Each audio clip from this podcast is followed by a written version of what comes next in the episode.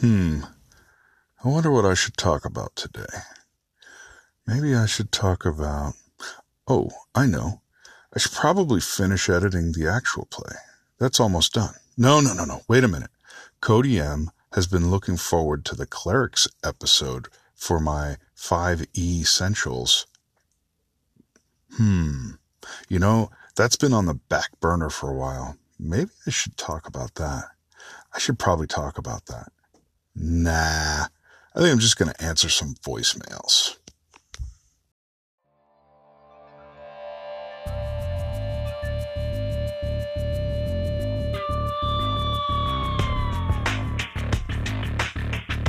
You're listening to Frank T's Liner Notes, an informal, irregular podcast where I will think out loud about map design, papercraft terrain, game theories, projects I'm working on, and in general, letting loose the voices inside my head.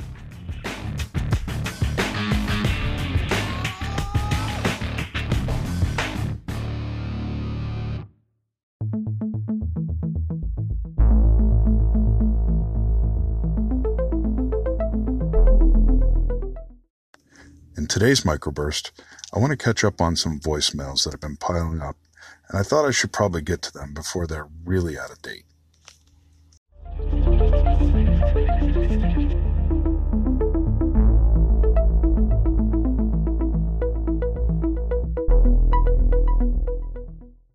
First, let's step into the Wayback Machine and hear a few comments on my first actual play episode.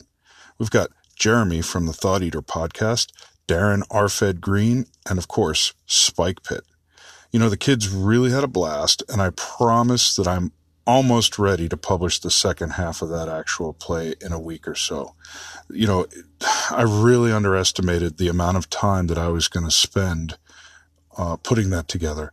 I really enjoyed adding all of the sound effects.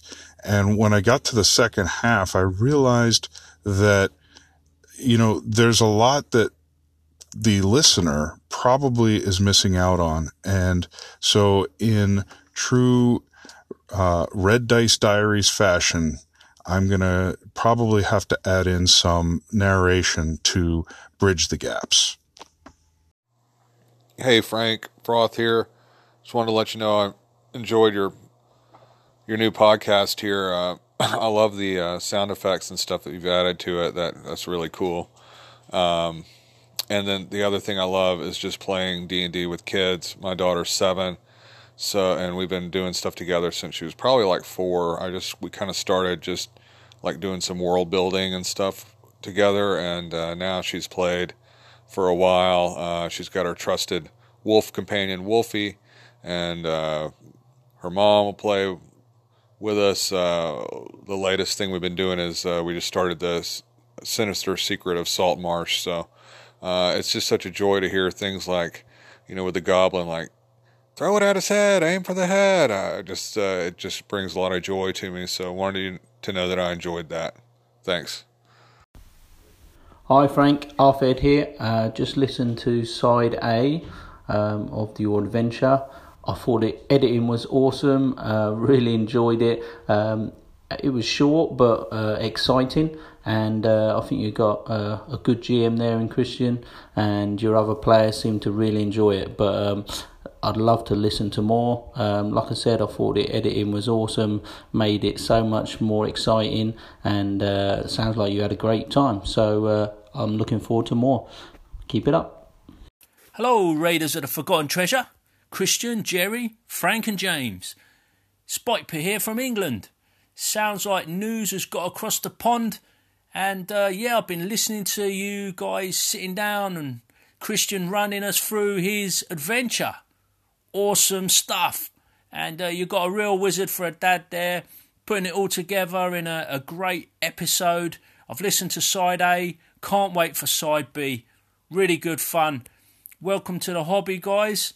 Welcome to the Anchorites, your podcasters now, and uh, I look forward to, forward to more in the future. Take it easy and keep on rolling. Thanks, guys. I would definitely expect to hear more from the kitty table soon. My 11 year old daughter is really itching to get behind the GM screen, and she's been bugging me about it for a while. In fact, she wants to do an all girls game and podcast with her sisters and her cousin. So I'm really looking forward to that. We're going to have to work on getting her GM chops up.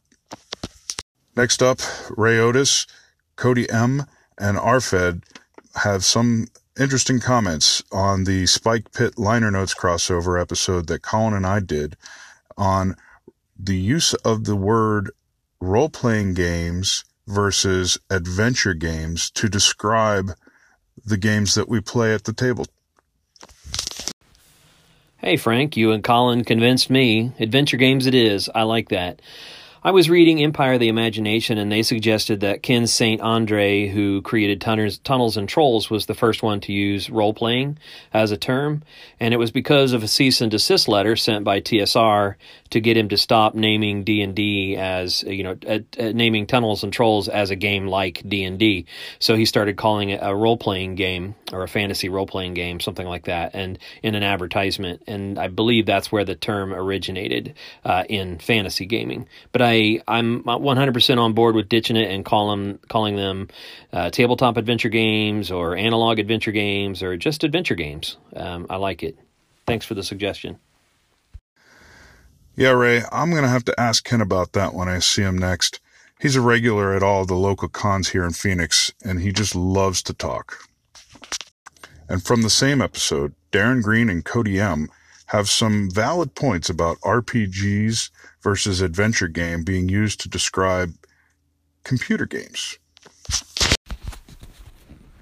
Hi Frank, Arfed here. As usual, enjoyed the podcast with you and my brother um, that you recently released. Um, just wanted to pick up on something you said on there. I think you sort of changed your mind during the show, but um, I play some computer games which they say are RPGs. Uh, and I, I think they are really. Um, you got your character, you build a party, you choose your advancements of spells and things like that. Um, who comes and goes from your group, what equipment and weapons you choose. But there is quite a lot of interaction with the characters in the game. So you make decisions on whether you attack people or make friends with them. Um, there's a number of sequences during the games where you've got dialogue that you can choose different options, and it does affect the game. So I think you are choosing your role and you're changing the way the game plays out. So I think it is a role playing game. Anyway, keep up the good work. Bye. Hey Frank, it's Cody. Um, I had a quick thought for you guys um, in regards to video game RPGs. So I think um, it would probably be better off to classify video games that call themselves RPGs as adventure games or fantasy adventure games or science fiction or whatever it is, the specific genre is. But um, I've yet to come across a game that markets itself as an RPG that's an actual role-playing game in the sense that Dungeons and Dragons is a role-playing game or you know any other kind of tabletop game. Um, more than likely, it's going to be an adventure game. Um, your character may fulfill a specific role, or you may play multiple characters that fill specific roles, but in the end, it's an adventure game, not um, a role playing game. Anyway, um, I really enjoyed your guys' crosscast and uh, look forward to more content from you guys later. Take it easy. Hmm. Seems like there may be a bit of contention on the idea of computer games being true RPGs. I've definitely been on that fence before, but I think in a limited way, computer games can definitely be considered RPGs. I mean, after all, they do owe their existence to tabletop RPGs. And finally, in response to my homework assignment, some great thoughts and suggestions about capturing ideas when they happen. Frank, is Logan. I think it's a really great idea to have people call in with ways to capture lightning in a bottle. One thing that works really well for me is to spend downtime building a template or like a structure in Word so that when a great idea comes to me, I can just drop it into the appropriate spot. So, for example, I have templates for my zine, and if I think of anything that might go well in my zine, I just drop it into that spot. Say I've got a monster idea or a place or some kind of technique that I want to share there's a spot for that in my zine and I can drop it in there and maybe I'll use it, maybe I won't, but I never feel like I'm losing those ideas. Thanks, Logan. I'm a big fan of using templates for almost everything else, and I don't know why I haven't started using them for note organization. That's definitely going into my toolbox. Oh, and by the way, I love the theme music for your podcast. Wahoo! Swordbreaker. You know, I caught myself singing it as I walked through Walmart the other day while I was sh- shopping for groceries. I'm sure I got some interesting stares. My kids almost joined in as well. Hey Frank, it's Che Webster from Roleplay Rescue. And I'm going to record this before I forget it. Um, just been listening to your, you know, how do you catch a lightning in a bottle podcast, and totally relate to you, dude. The whole thing about like losing an idea instantly, you know, almost in the you know snap of a finger. Um, man, that haunts me. So I use Evernote uh, to capture quick notes. You can also do sound stuff on that. But it occurs to me that if you're using Anchor, why not just actually record your thinking out loud process while you're driving? You know, get it going, get before you start driving, record the whole flipping long episode of your own thoughts into your Anchor cast, and then you know later on you can re-listen to it and you can delete it when you don't need it anymore. Um, or you could do that with Evernote as well. It's a great app. Anyway, just a random thought. Cheers, dude. Thanks for sharing your thoughts. All the best. And that was Che Webster from Roleplay Rescue. He recently finished series one of his podcast on how lapsed gamers can get back into the hobby and just started series two. While I really haven't been a lapsed gamer for at least seven years now, there's still plenty of great advice that you can glean, and I'm really looking forward to series two, which is just starting now. I really enjoyed the advice that he gave in response to capturing lightning in a bottle, and that doesn't disappoint either. Thanks, Che. Uh, I want to say that I've also used Evernote, and I do like the voice to text feature from my phone. I do, though, find that it times out way too often, and it's usually when I'm in mid thought and trying to avoid the psycho soccer mom who absolutely needs to put her SUV in the same space on the highway as my car. As far as recording directly to Anchor, that's a great idea. I would love to be able to sort of do the same type of recording that, say, Jason Hobbs does. I'm just a stickler for the audio quality. And if I'm going to record into my phone, I might as well use something that's a little bit more reliable than Anchor because I know that it likes to crash a lot. So I'm going to look into possibly adding a microphone to my recording and see if I can cut down on some of the road noise in the car because man, my ideas are usually coming out the most while I'm driving. So I think though it, I can add some ideas to that, and uh, Froth has some really good ideas to add to the idea of recording your voice while driving. Hey Frank, Froth here, enjoying the listen. Um, one thing I wanted to suggest: I play music and uh, write songs, and often, just like you're talking about, I'll be in the car and have a melody come into my mind or uh, some something like that, or I'll just be out somewhere.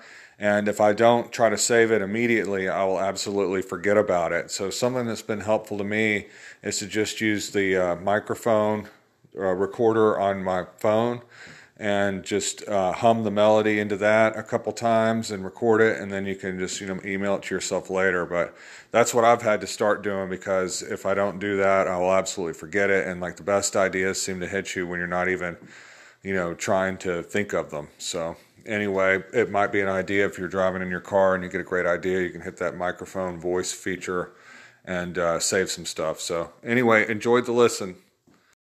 Thanks, Froth. It's definitely a good suggestion. And I used the voice recorder on my phone for the actual play with my kids. And so I know for a fact that I can record for very long periods of time. I'm a little reluctant though to use it as a sole means of capture because I don't really want to tie up my phone while I'm driving. It's already doing so many different things, you know, I get my traffic alerts and everything else. So I'm just trying to think maybe there's another idea and let's see what Matt Random has to say because I think he may be onto something. Hey Frank, it's Matt. Hey, uh, just a quick idea. Um, I was listening, I listened to your podcast and then I flipped over to Tim's because I had missed Tim's and I wanted to see what he was talking about based on what you were talking about. But anyway, uh, just a quick idea. I've used my phone before for voice to text to record notes and it never works very well. So, a quick thought I had was have you thought about getting a quick audio recorder? I think you can pick them up for like 20 bucks on Amazon now. They usually have a USB connector so you can connect them to a computer. But I bet if you recorded your notes verbally in the car, which wouldn't take any more than, you know, hitting a record button, then later that evening played them back and transferred them to a notebook, old school pen and paper. Oh crap. Hey, it's Matt again, part two. Uh, if you transferred them from your voice recorder to a notebook, old school pen and paper, I bet, I would almost guarantee that it will inspire you because those ideas are going to come back. And as the process of your mind transferring it from listening to you say it, processing it in your mind, and then copying it down on a pen and paper or on paper with a pen, I bet it will get your gears spinning. Anyway, give it a try. Let me know how it works. I almost guarantee, you know what? Fuck it. I guarantee that'll work for you. I think that might be the first twofer I've ever received from Matt Random. That's as high an honor as getting your first Green Brothers call in. Matt, thanks for the call in, and I'm really glad to see you're back in the podcast game. You had a lot of great things to say before that really touched on my situation as an older gamer, and I'm really looking forward to hearing what your new podcast has to say. I just hope I can keep up. You're definitely working at a spike pit rate. And I really like the idea of a dedicated recording device. I think it might not only solve the timeout issue on the phone app as well as keep my phone free from having to multitask so much. And now a man who needs no introduction.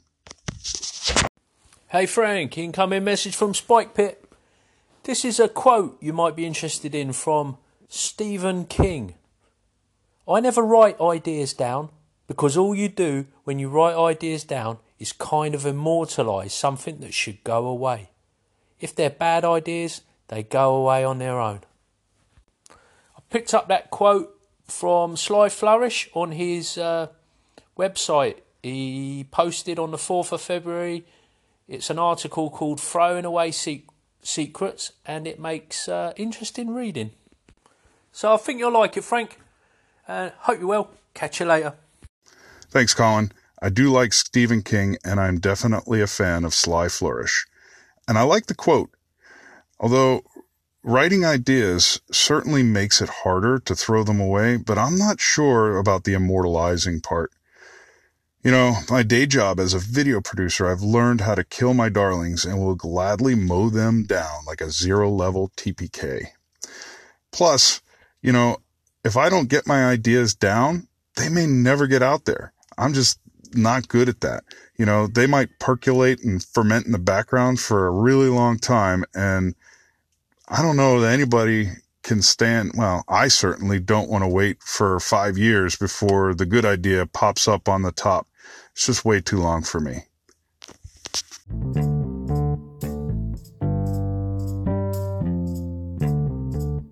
And that was my first voicemail or call in episode. I know a lot of other podcasters do this from time to time. So, you know, I think I might have to follow suit. Although I'm not going to wait so long. I think I'll just have to tackle it in smaller chunks and not let them get so stale.